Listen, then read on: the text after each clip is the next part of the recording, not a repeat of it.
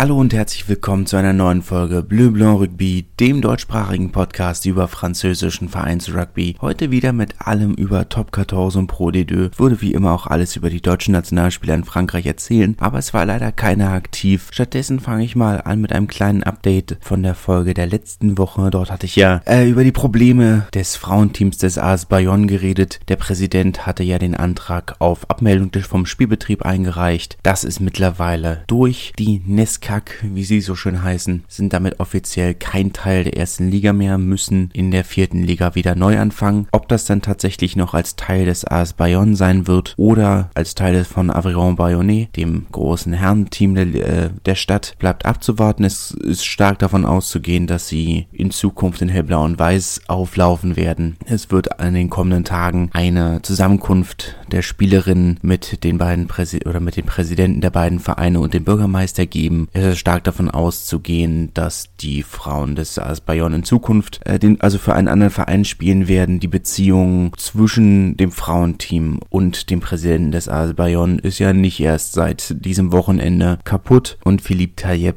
der Präsident von Aviron Bayonnais, hat ja mehrfach schon den Wunsch ausgesprochen, dieses Team in dem eigenen Verein aufnehmen zu wollen. Wäre ein Fortschritt, sicherlich, wenn auch vielleicht ein wenig schade für die, Diversität, Vereinsdiversität im französischen Rugby, aber sicherlich für Aviron Bayonnais eine super Sache und für dieses Team eine super Sache, muss man dann abwarten. Das Einzige, worüber man natürlich reden kann, ist, dass sie aktuell natürlich für ihre zweite Mannschaft dann natürlich spielen könnten, die im oberen Tabellendrittel der dritten Liga sind, vielleicht sogar in die zweite Liga aufsteigen könnten oder ob sie dann eben tatsächlich ganz neu in der vierten Liga anfangen. Ich denke, so groß ist der Unterschied letzten Endes nicht, aber das bleibt abzuwarten. Kommen wir zur Top 14. Ein spannender Spieltag. Hatte bis Sonntagabend, dachte ich, ach, schön, ein ganz klassischer Spieltag mit 7 Heimsiegen. Sind nur 6 geworden. Aber fangen wir einfach mal ganz vorne an. Biarritz gegen Stade Français. Ein sehr knappes Spiel, eins von vielen sehr knappen Spielen. Erst ganz am Ende des Spiels entschieden. Unter Hagel und Starkregen und dem typischen baskischen Wind haben sie da den Witterungen getrotzt, war aber kein dolles Spiel, entsprechend sehr ausgeglichen, muss man sagen, auch wenn Biarritz sicherlich viel versucht hat, war Stade Français eine Stunde lang das bessere Team, bis sie dann in ganz klassischer Stade Français Manier nach der 60. Minute eingebrochen sind und einfach undiszipliniert mit vielen Fehlern einfach nicht mehr wirklich mithalten konnten, und das ist natürlich wirklich bitter gegen eine Mannschaft wie Biarritz, die sicherlich ihre Qualität hat, aber ich sage mal, hier spielt trotzdem das zweitkleinste Budget gegen das mit Abstand größte Budget der Liga. Der Hans-Peter-Wild-Verein mit den üblichen Schwächen in den letzten 20 Minuten, da haben sie einige Spiele verloren, ob es nur gegen Pau, ob es nur gegen Biarritz ist, also es waren einige Spiele, die sie in den letzten 20 Minuten alle aufgegeben haben, alle verloren haben oder abgeben mussten. War am Ende Bastien Souris, der am Ende eines Mauls diesen Versuch legen konnte. Damit ist Biarritz, oder sind Usap und Biarritz tatsächlich beide nur noch einen Punkt hinter Stade Français. Auf dem ersten Nicht-Abstiegsplatz kann noch eng werden. Wir sind, wie gesagt, nicht mehr so früh in der Saison. 11 Spiele sind rum, fast die Hälfte. Kann noch ein langer Winter werden. Ähnlich knapp wie das Spiel zwischen Biarritz und Stade Français, das ja wirklich erst 2 Minuten Verschluss entschieden wurde, war das Spiel Montpellier gegen Castres. Auch das erst in der vorletzten Minute entschieden durch ein Versuch von Jan Serfontein. Ich sage das so spekulativ, weil es scheint ja alles mit rechten Dingen zugegangen zu sein. Es wirkte aber schon sehr wie ein Knock-on im Mahlfeld, als er da mit ausgestrecktem Arm den Ball 1,5 Minuten vor Schluss ablegen wollte. Aber es scheint ja noch gereicht zu haben. Generell eine spannende Schlussphase. 3 Versuche in den letzten 10 Minuten. Castres mit 2 Versuchen zwischen 70. und 75. Minute, dass sie da nochmal so rangekommen sind. Man dachte, oh Gott, Montpellier mit der üblichen oder mit der Schwäche der letzten Saison, die Spiele zu Ende bringen zu können, weil dieses Jahr auch, haben ja 3 Spiele mit einer nicht getroffenen Erhöhung verloren. Castres sowieso so ein kleines bisschen der Angstgegner von Montpellier. 4-mal in Folge hat der CO jetzt mittlerweile in Montpellier gewonnen. Ja, auch prominente Verstärkung in dieser Woche. Eddie Jones, der Nationaltrainer von England, war mit dabei, nicht nur an diesem Spieltag, sondern auch unter der Woche. Anscheinend gut befreundet mit Pierre-Henri Brancon, dem Trainer von Castres, stehen laut Eddie Jones Aussage in beinahe täglichem Austausch. Eddie Jones natürlich sehr bekannt dafür, mit vielen seiner Kollegen Sportarten übergreifend in engem Kontakt zu stehen. Hat sich ja auch immer wieder mit Pep Guardiola und Carlo Ancelotti getroffen, unter anderem am FC Bayern. War er mehrfach zu Besuch zur Stippvisite beim Training. Aber eine wirklich spannende Schlussphase. Und Montpellier damit die aktuell beste Serie in Frankreich. 4 Siege in Folge. Damit auf dem 3. Platz. Natürlich abgeschlagen auf dem 3. Platz, aber auf dem 3. Platz. Eine wirklich deutliche Verbesserung zur letzten Saison, wo sie zu diesem Zeitpunkt ja tief im Abstiegskampf gesteckt haben. La Rochelle gegen Pau können wir, glaube ich, relativ schnell abhaken. Die 16. Niederlage in Folge für Pau in La Rochelle. Ich sollte vielleicht das Ergebnis nachliefern. 25-24 ist es am Ende ausgegangen. Also ein wirklich, wirklich knappes Ergebnis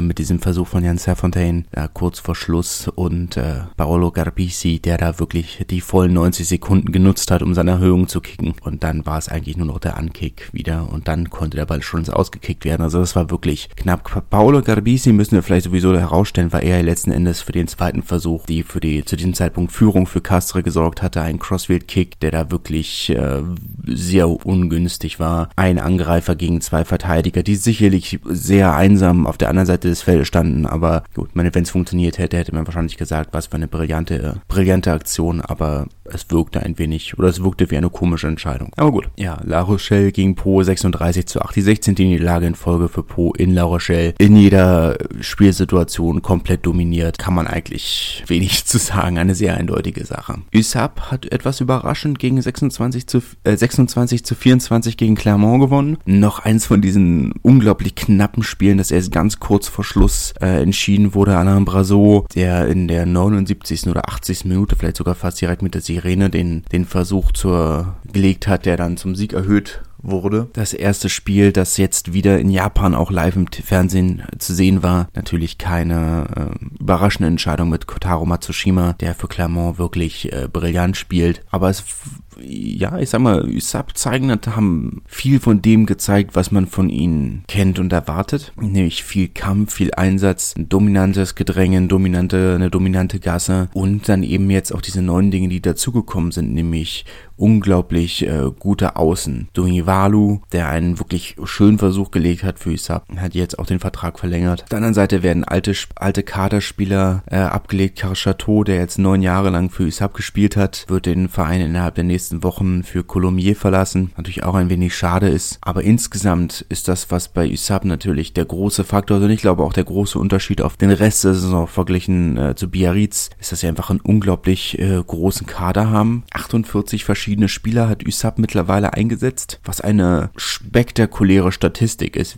Und das sind dann jetzt auch diese Siege, auf die man tatsächlich einen Klassenerhalt aufbauen kann. Bei Clermont hat sich John Gibbs vielleicht ein bisschen vercoacht am Ende mit seinen Wechseln, hatten ja eigentlich doch recht souverän gespielt, gerade die erste Halbzeit. Hat er sich, glaube ich, ein bisschen vercoacht. Er hat zumindest im Post-Match-Interview die Verantwortung auf sich genommen. Aber darf man natürlich trotzdem die Spieler nicht aus der Verantwortung nehmen. Das hätte man souveräner zu Ende spielen können. Gut, sei es drum. Toulon gegen Lyon. 2 Mannschaften, die sich traditionell sehr nahe stehen. Ein Spieler von Lyon mit langer Toulon-Vergangenheit stand natürlich im Mittelpunkt. Mathieu Bastereau, sein zweites Spiel zurück nach einer fast einjährigen Verletzungspause, hat leider nicht lange gehalten, doppelter Kreuzbandriss in beiden Knien, schon unglaublich bitter,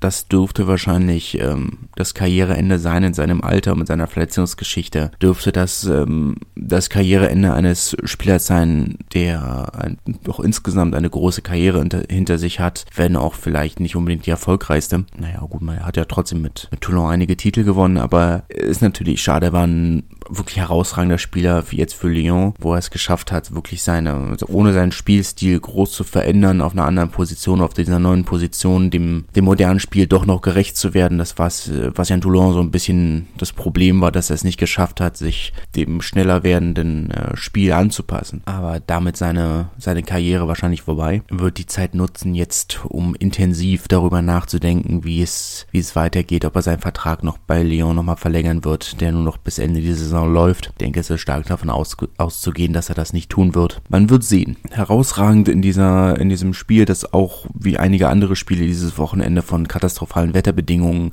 geprägt war Gabriel Villiers nach seiner starken Leistung schon gegen die All Blacks am Wochenende zuvor. Jetzt der herausragende Spieler in dieser Partie für seine Körpergröße, vor allem stark wie er in den Rucks, wie er im Kontakt war. Da hat er sicher in alles reingeworfen, wo man sich reinwerfen konnte. War eine starke Leistung. Ein Versuch von Duncan Payaoua, Entschuldigung. Ein relativ simples 3-gegen-2, das sie da ausgespielt haben. Einmal nach außen und dann einmal wieder nach innen. Beziehungsweise 2-gegen-1 Situationen. Haben sie souverän zu Ende gespielt. Muss man zwar auch erstmal so machen, aber so viel mehr haben diese Wetterbedingungen dann nicht hergegeben. Lyon haben auch einen Versuch gelegt, aber für Toulon ist das jetzt natürlich ein Sieg, der wichtig für Selbstbewusstsein ist. Man hat jetzt den Neuanfang ausgerufen, jetzt die Länderspielpause genutzt und gesagt, okay, wir mit dem neuen Trainer, wir hatten jetzt Pause, um uns zu finden und die Saison beginnt jetzt. Mal schauen, was draus wird. Toulouse gegen Brief, das Topspiel vom Samstagabend. 18:11 ist es ausgegangen für Toulouse,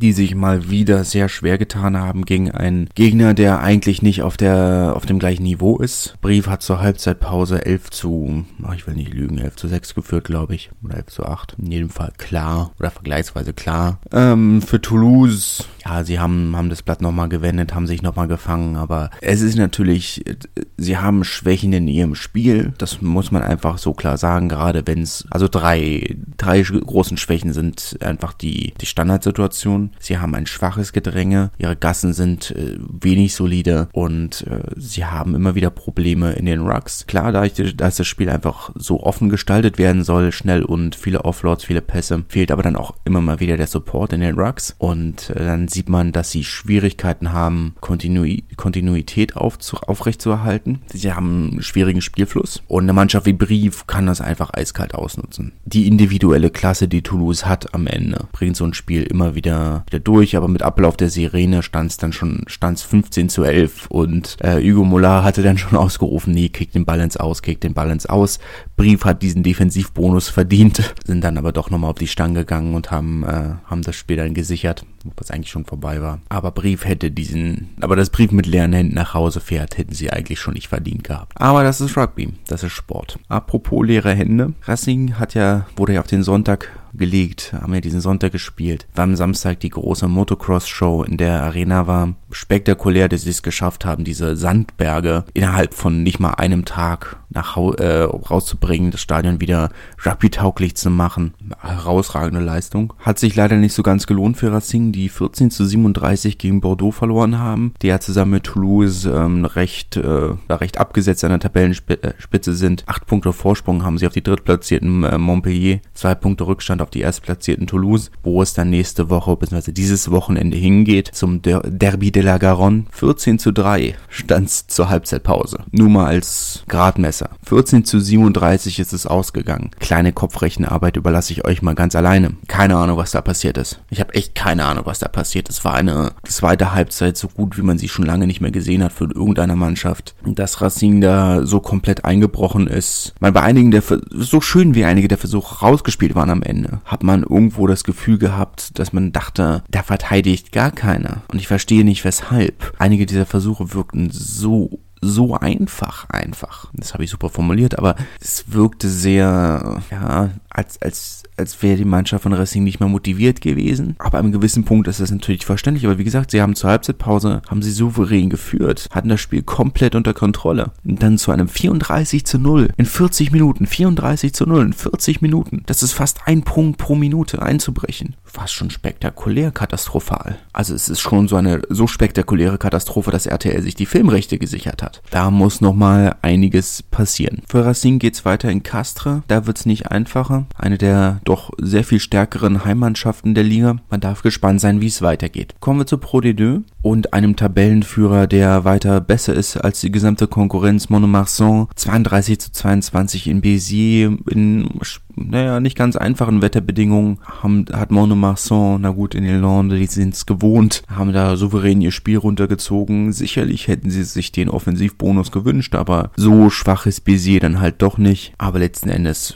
ja, ich will nicht sagen das erwartete Ergebnis, aber Mont-de-Marsan sind halt doch die Saison deutlich besser als der Rest. Bayonne haben in ähnlich schwierigen Wetterbedingungen sich einen Sieg erkämpft gegen Carcassonne, 25-14 mit Offensivbonus. Die 2 Niederlagen in Folge damit erstmal aus den Augen, aus dem Sinn geschoben. Die Probleme sind immer noch da, aber man kann sie jetzt erstmal vergessen machen. Aber zumindest erstmal wieder gewonnen, erstmal wieder gepunktet, 5-Punkte-Sieg. Gegen eine Mannschaft aus Carcassonne, die auch ein bisschen rotiert hat, nicht unbedingt in Bestbesetzung da war, aber trotzdem souverän gespielt, Punkte geholt. Was will man mehr? Wann? Hat in Colomiers gewonnen, 23-29, hat auch rotiert, keinen Chris Hilsenbeck unter anderem. Trotzdem ein souveräner Sieg, weil sie mit der Sirene noch den letzten Versuch kassiert haben, der Colomiers noch auf dieses 23-29 rangebracht hat, aber ansonsten war das schon sehr souverän runtergespielt. Jetzt haben sie natürlich die Chance, im nächsten Heimspiel gegen Narbonne so ein bisschen weiter Selbstbewusstsein zu tanken und die Serie am Laufen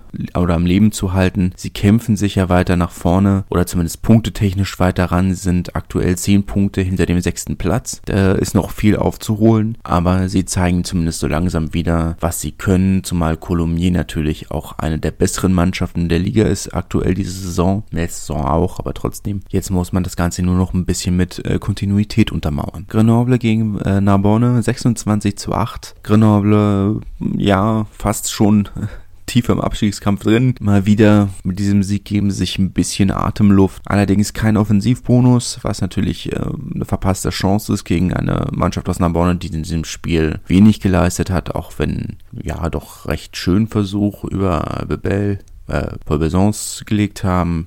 Den zurückgekehrten dritte Reihe Stürmer kam ja von Soyons-Golem, wo er nach Narbonnes Abstieg hingewechselt ist. Ist ja der Sohn eines der Investoren, fast schon legendäre Bebel, dem unter anderem eines der wichtigsten Restaurants in den Markthallen von Narbonne gehört. Und neuerdings auch ein Restaurant Montpellier, was ist neuerdings seit 2, 3, 4 Jahren. Und dann dieser relativ ungehinderte Dropkick von Jason Robertson. Aber Grenoble hat sehr souverän verteidigt, sehr diszipliniert, haben Narbonne wenig, auch keine wirklichen Penalties gegeben, die sie hätten nutzen können. Schon viel Positives dabei gewesen. Klar gegen eine Mannschaft, die schwächelt, stärkste Offensive der Liga hat, an einem Spieltag, an dem viele der niedriger platzierten Teams Probleme hatten. Aber muss man trotzdem erstmal so runterspielen. Provence hat 37-15 gegen Montauban gewonnen, was als Ergebnis sicherlich keine riesige Überraschung ist. Aix-en-Provence bzw. Aix-Marseille Rugby haben ja durchaus eine solide Mannschaft, die auch ein Topspiel in der Art gewinnen können. Die Überraschung ist die Höhe, weil Montauban mit die beste Defensive der Liga hat. Aber diesen einen schlechten Tag muss man sicherlich auch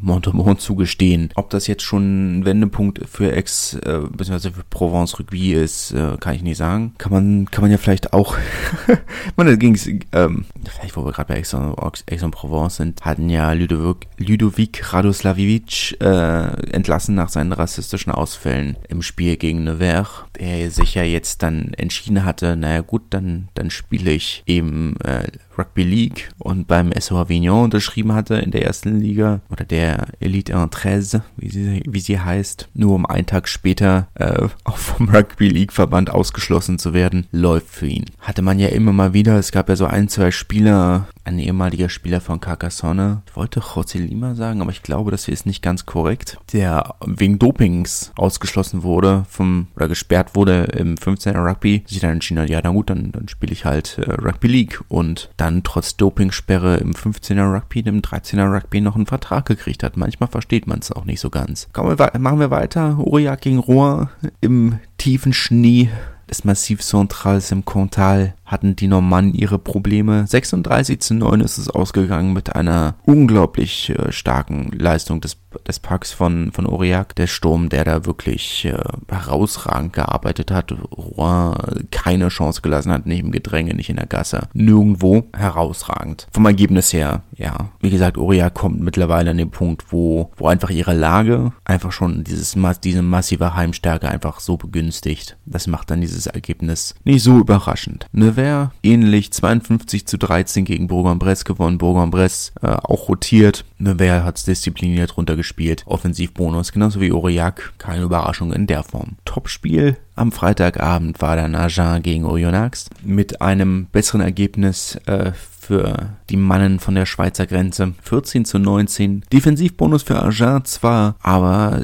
gut, jetzt natürlich Oyonnax sind das Formteam der Liga. Vielleicht sogar formstärker als Mont-de-Marsan. Hot Take, ich weiß. Aber von daher nicht so ganz überraschend, dass Agen dieses Spiel verloren haben. Ist natürlich ein wenig schade. Sie haben die erste halbe Stunde haben sie fast komplett in der Hälfte von Oyonnax verbracht. Und da nur um 3-3 zur Pause zu gehen, da hätte man mehr draus machen müssen. Aber Oyonnax hat es einfach sehr gut verteidigt. Also man möchte da jetzt Agen nicht wirklich einen Vorwurf machen. Oyonnax haben eine unglaublich gute Defensive und das dann am Ende souverän so runterzuspielen, haben sie einfach unglaublich gut gemacht. Bleibt dann also jetzt kannst du natürlich auf die letzten Ergebnisse gucken, ja, Oyonnax haben unter anderem im letzten Spiel gegen Bayonne gewonnen. Oyonnax sind vielleicht, wenn jetzt in dieser Form, der Aufstiegsfavorit. Ich meine, es macht, versteht mich nicht falsch. Natürlich, wenn sich eine Mannschaft sportlich qualifiziert, hat sie es auch verdient, da zu sein. Aber irgendwo lässt mich ein Finale zwischen Mont-de-Marsan und Oyonnax komplett kalt irgendwie. Also weiß einfach, dass beide Mannschaften nicht die Mittel haben, sich in der ersten Liga zu halten. Wobei, das will ich auch gar nicht sagen. Oyonnax haben schon viel Geld. Einfach weil sie ja die komplette französische Silikonindustrie auf ihrer Seite haben und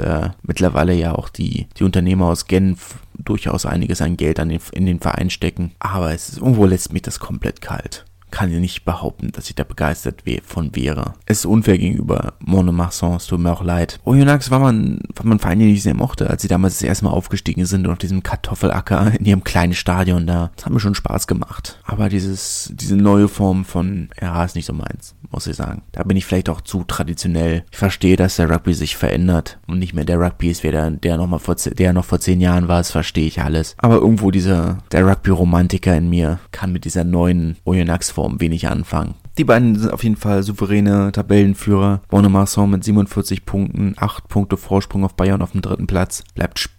Es bleibt nicht so spannend, aber Vorfreude auf die Playoffs bleibt. Gucken, wie sich jetzt so langsam die Zeit für Joueurs supplémentaires, für Extraspieler, von dem man ja 3 verpflichten darf, läuft so langsam aus. Wer da jetzt nochmal aktiv wird, wenn nicht. Da Colomiers mit Karl Chateau, einen sehr erfahrenen Zweitligastürmer, verstärken sich in jedem Fall auch nochmal. Mal schauen, wen die anderen noch holen. Aber das finden wir alles gemeinsam raus und bis dahin wünsche ich eine schöne Woche, einen schönen Abend und bis dann. Wie baut man eine harmonische Beziehung zu seinem Hund auf? Gar nicht so leicht. Und deshalb frage ich nach, wie es anderen Hundeeltern gelingt, beziehungsweise wie die daran arbeiten. Bei Iswas Dog reden wir dann drüber. Alle 14 Tage neu mit mir, Malte Asmus, und unserer Expertin für eine harmonische Mensch-Hund-Beziehung, Melanie Lippisch. Iswas Dog mit Malte Asmus. Überall, wo es Podcasts gibt.